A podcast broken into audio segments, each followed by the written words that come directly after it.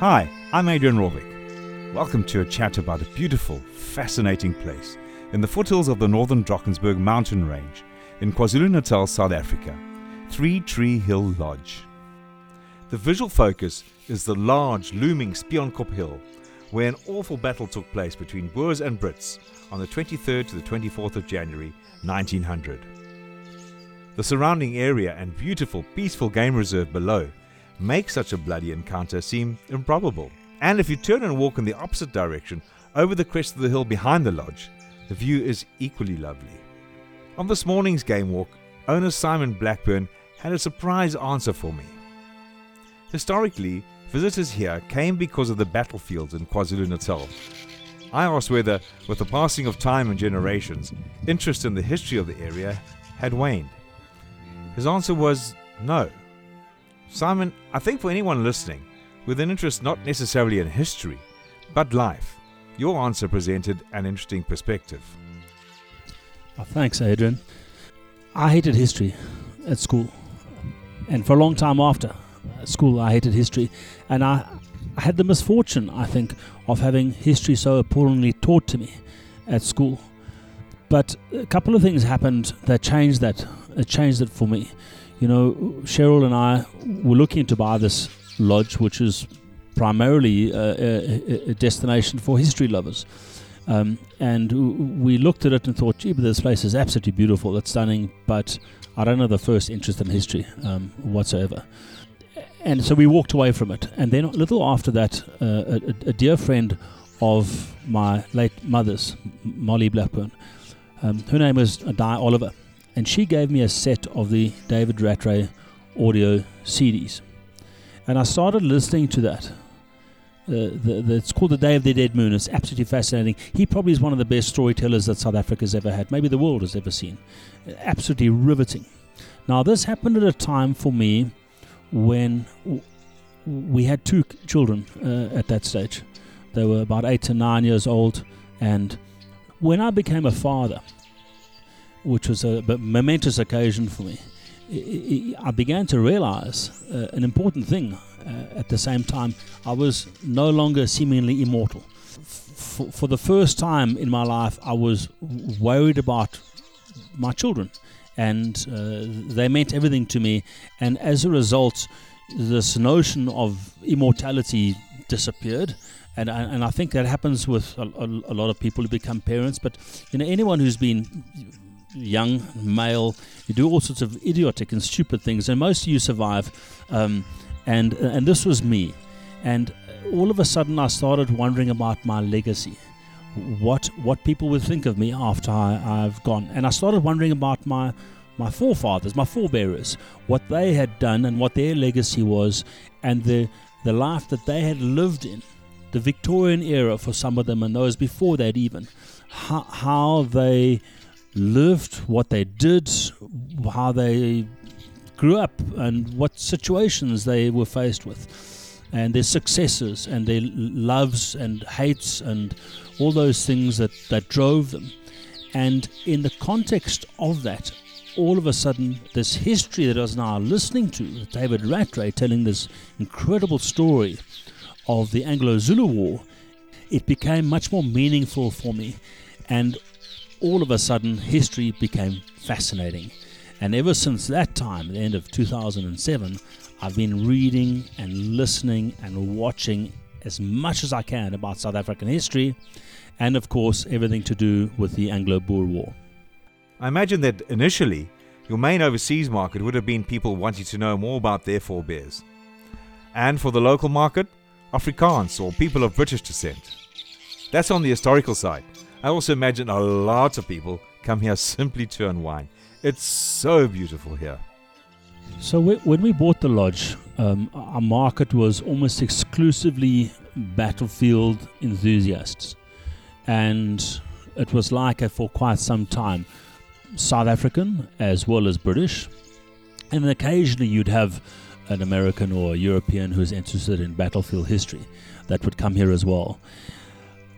And what we realized then, although that was a nice market to be in, it's a pretty small niche. and it makes you as a as a business like ours, a little lodge, quite vulnerable. So as a result, we took the decision to try and broaden the audience, try and broaden the market appeal for the guests that would come here. And so we started, uh, first of all, changing our behavior a little bit while we still do now the battlefield tours. will also offer other activities that would appeal to people who have no interest in battlefield tours at all, like mountain biking, um, horse trails. We've got about 30 kilometers of nature trails that you can guide yourself around. Um, we do other things too, like wine tasting. We've got an extensive uh, library called the Molly Blackburn Library, named in, in honor of my late mum and uh, at a huge wine cellar below the library for more than a thousand uh, bottles of wine. So uh, uh hopefully it's going to be a good investment for us. We'll, we'll, wait and see. We do wine tastings with a collection of more than 30 craft gins that my wife rather carefully has hidden away from me now during this lockdown period. But she does, she does gin tastings here, which is a lot of fun uh, as well. And as a consequence, what we have found is that the appeal of the lodge now is to a broader audience. We also offer activities for kids, for example, and our biggest growth has been in uh, British and European families traveling together. So, family travel is something that's really picked up over the years, and there is a consensus that families that travel together stay together. I've been here before. I was here nine years ago, and things were very different then. And by that I mean it was full board in twin bed cottages, and there was one family cottage. That model has changed, where you have added on fantastic self catering cottages. And when I say cottages, small houses actually. I recall specifically driving in and there were lots of cars parked here, and they all had kids' bicycles and other people's bicycles strapped on the back. And you know what? The kids didn't touch them. They were running around with burnt sticks, either drawing with glowing light in the dark around the fire, drawing pictures in the air, or, or just running around with these sticks. They were doing what children are meant to be doing and just having fun. As you said, Simon, they free range around here. Yeah, one of the one of our sort of USPs is is that you you can come here and disconnect to reconnect. So, in, one of our USPs is we don't have Wi-Fi all over the place here, and there's not not much connectivity. The only place where you can come and connect is here in the library where we're sitting now. But um, the idea is that you, you don't have kids uh, attached to and, and bonded to their devices. They run around and barefoot and they're in the veld and on the swings and uh, walking the dogs and riding the horses and doing things that kids are supposed to be doing and not actually fixed to their devices. I have to say, the battlefield story was very moving. I wiped away a few tears hearing the human stories, and I'm of Norwegian extract so neutral, if you like, with no family connections to the events. And that was with you as a guide, Simon. Very impressive. And you've extended your range, as it were, because you now have a resident historian, Ron Gold, staying here at Three Tree Hill. We're very lucky to have uh, Ron and his wife Sandy here, and Ron is, in my opinion, one of the best all round battlefield guides in South Africa and he guides not just the Anglo Boer War but Anglo Zulu War, as well as all the conflicts that happened before and after that. Things like the Bambatha Rebellion, the, the, the Zulus fighting against the Voortrekkers here in 1838, and the Battle of Blood River, all those other interesting uh, conflicts. He covers those as well. We're very, very lucky to have him here as an awesome storyteller. And people can find out just how good. You've got a series of YouTube videos featuring Ron that you put together. Yes, I, I do. You're right. We've got um, a, a, YouTube channel that's dedicated to Three Tree Hill, uh, and on that, you, if you just uh, search in YouTube for Ron Gold History Talks, he's doing a series of ten talks as an introduction and a build up to the Battle of Spioenkop. Each of them are fairly short, uh, about six or eight minutes long, but absolutely compelling. And uh, I urge you to have a look at those. You can download them, you can, you can subscribe. Fascinating stories. I'll backtrack to what I said earlier. It's hard to conceive that in such a peaceful valley, the worst or the most devastating battle for both sides in the Second Anglo Boer War took place. Tell us more about that. We look up to the massif of Spioenkop, and right on top of Spioenkop, the Battle of Spioenkop was fought on the 24th of January 1900. It would be the worst single day's battle for both the British and the Boers. They both had massive losses during the war, and for the British particularly, it would give them a taste of what the troops in the trenches would suffer in the First World War, that absolutely devastating conflict. The British had about 1,600 casualties in a single day's fight. In fact, they were fighting only for about 18 hours. The Boers had about 160 casualties, and that, that sort of ratio of about 7 to 10 to 1 casualty of the Boers is about normal for most of the sort of pitched battles that the British and the Boers fought against each other in the South African War or the Second Anglo Boer War. We've just been talking about Ron Gold, and here he is, just stepped into the library after guiding a group on the battlefield. Welcome, Ron. Good timing. Tell me, how did you become a renowned battlefield guide? Thank you, Adrian. Uh, um, that's a good question. You know, I think many of us stumble into this kind of a field by accident, and that is that's really my story. A, um, a lifelong interest in military history uh, led me to start visiting battlefields, and people wanted to come with me. And the next thing, um, here I am, and the uh, the fascination is is ongoing. I was asking Simon about the people who usually visit the battlefields, but along with that, are the visits affected because colonial history isn't the most politically correct topic these days? What's your take? The audience is predominantly international, and of the international market, it is probably 90% from the United Kingdom, who still have uh, an ending fascination with the achievements and the non achievements of the Victorians. Uh, happily, we're getting more and more locals coming out. Um, not as many Afrikaners as I would like. Uh, maybe they do visit the battlefields with Afrikaans speaking guides. I rather hope they do, because um, tremendous sacrifices were made by the early settlers, by the Boer people. And they always made those sacrifices for the benefit of the generations to come. Uh, we can look back at some of the things that people did in history, and uh, there's an unfortunate tendency to make moral judgments today about what happened yesterday, and that's not particularly meaningful. History happened. Whether it should have happened that way or not, um, we can debate that endlessly. And I think I think it's more appropriate for people to come and see and hear. And if what you hear offends you, well, that's fine. But at least you've seen and you now have a foundation on which to build your, uh, your judgments. You've been doing this a long time, Ron. Do you think that visitors fully understand the driving forces behind what transpired? Or was it a jolly day out in the country, or two or three, what with Rorke's Drift and Isandlwana not far off? A romantic affair with the past, perhaps.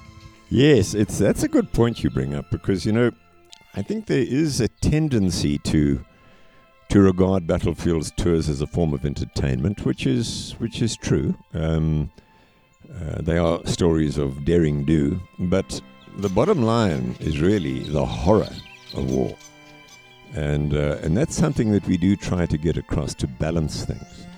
Is that in past centuries, the um, nobility, who were generally the officer class, sold the populations on the concept of the nobility of war, of the splendor of the charge, and the opportunities for young officers to uh, obtain recognition and medals, etc.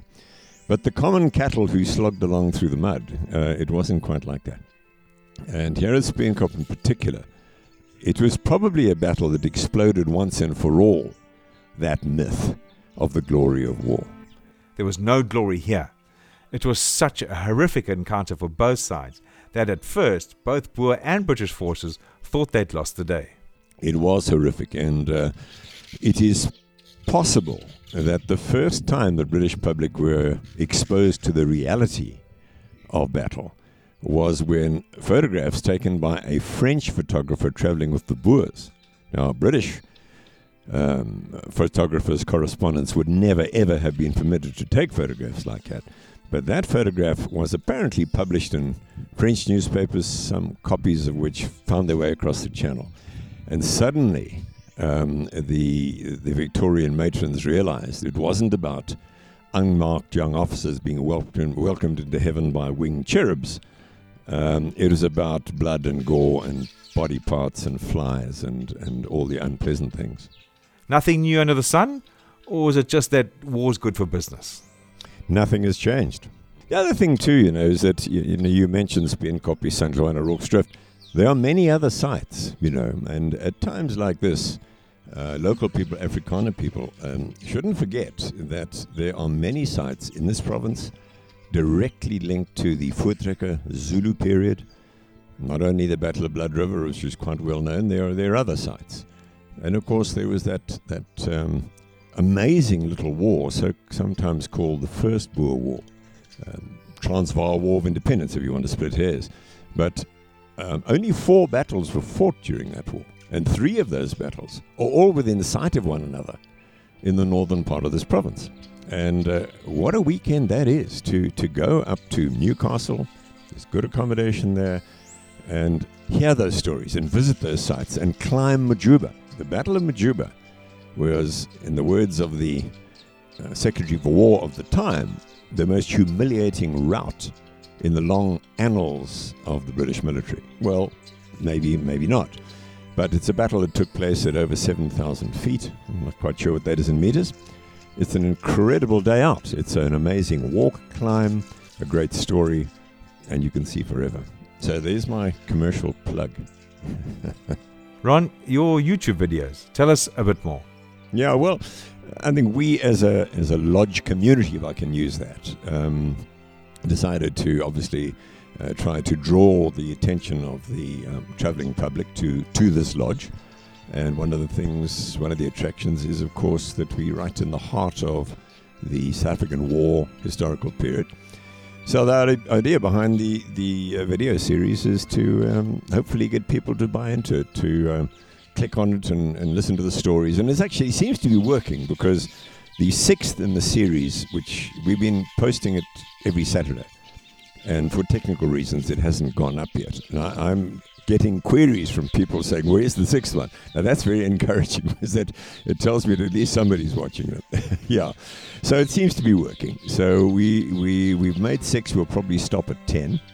As Cheryl said, it's a nice round figure, and um, and then I'm going to start posting my own little um, shorter excerpts on YouTube on on the Zulus on the Zulu Nation. Uh, they're, they're marvelous uh, stories of the Zulus. It's myth and it's legend, and it's uh, it's highly entertaining. Thanks, Ron, and thanks to Three Tree Hill owners Simon and Cheryl Blackburn. You can read more about Three Tree Hill Lodge and other fantastic destinations on GoWorldTravel.com.